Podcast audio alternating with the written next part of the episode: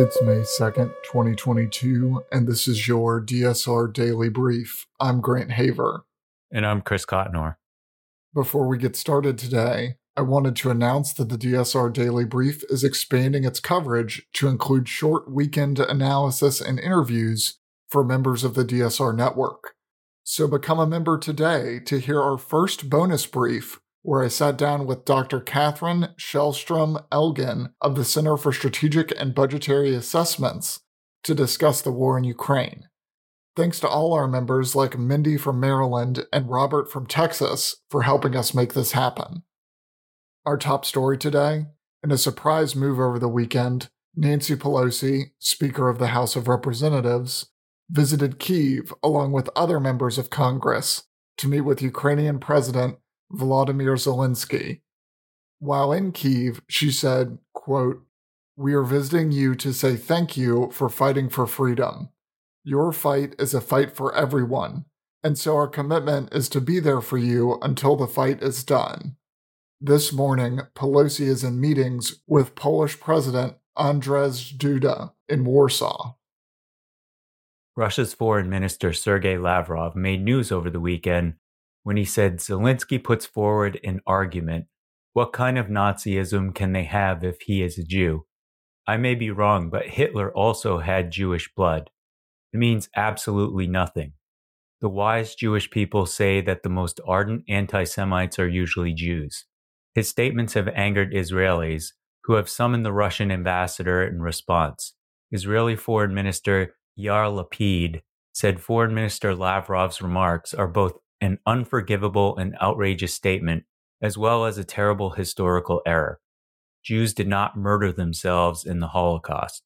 The lowest level of racism against Jews is to accuse Jews themselves of anti Semitism. Separately, Lavrov said that May 9th, a Russian holiday that commemorates the victory over Nazi Germany in 1945, was not a significant date in the current conflict. Experts have been talking about the day as potentially important for the Russian narrative in recent weeks. Bloomberg reported Saturday, citing people familiar with the matter, that the European Commission is set to propose a ban on Russian oil by the end of the year over its war in Ukraine, with restrictions on imports introduced gradually until then. Hungary has consistently opposed such a move and according to a senior official in Prime Minister Viktor Orban's government, it would be ready to veto European Union sanctions on Russia's oil industry if the measures restricted Budapest's ability to import energy. The Commission may provide an extended transition period for Hungary and Slovakia. A final proposal is expected tomorrow. Overall, the EU is dependent on Russia for 26% of its oil imports, but reliance varies between countries. A convoy supported by the United Nations and the International Committee of the Red Cross will attempt to leave Mariupol on Monday, the city council said in a telegram post.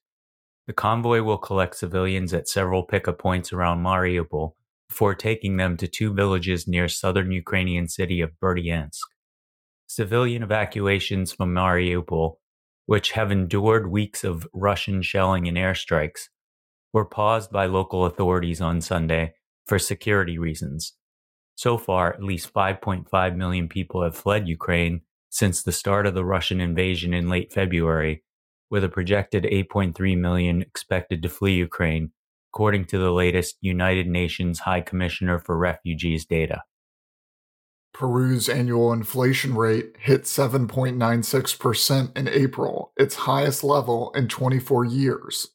As the copper producing Andean nation grapples with protests over rising food and energy costs linked to a commodities price spike since Russia's invasion of Ukraine. To combat inflation, Peru's central bank has steadily raised the country's benchmark interest rate this year hiking it in early April by 50 basis points to 4.5%, the highest since 2009. In a televised Eid address, Tunisia's President Said, who has dissolved both the government and parliament, said a committee would be established to redraft the existing framework and would conclude its work within days. He did not specify how the Constitution would be changed, but said it would usher in what he called a new republic. Opponents have accused him of seeking to concentrate all the levers of power in his own hands since he seized power nine months ago. Sri Lanka's president agreed that a national council will be appointed to name a new prime minister and cabinet comprised of all parties in parliament.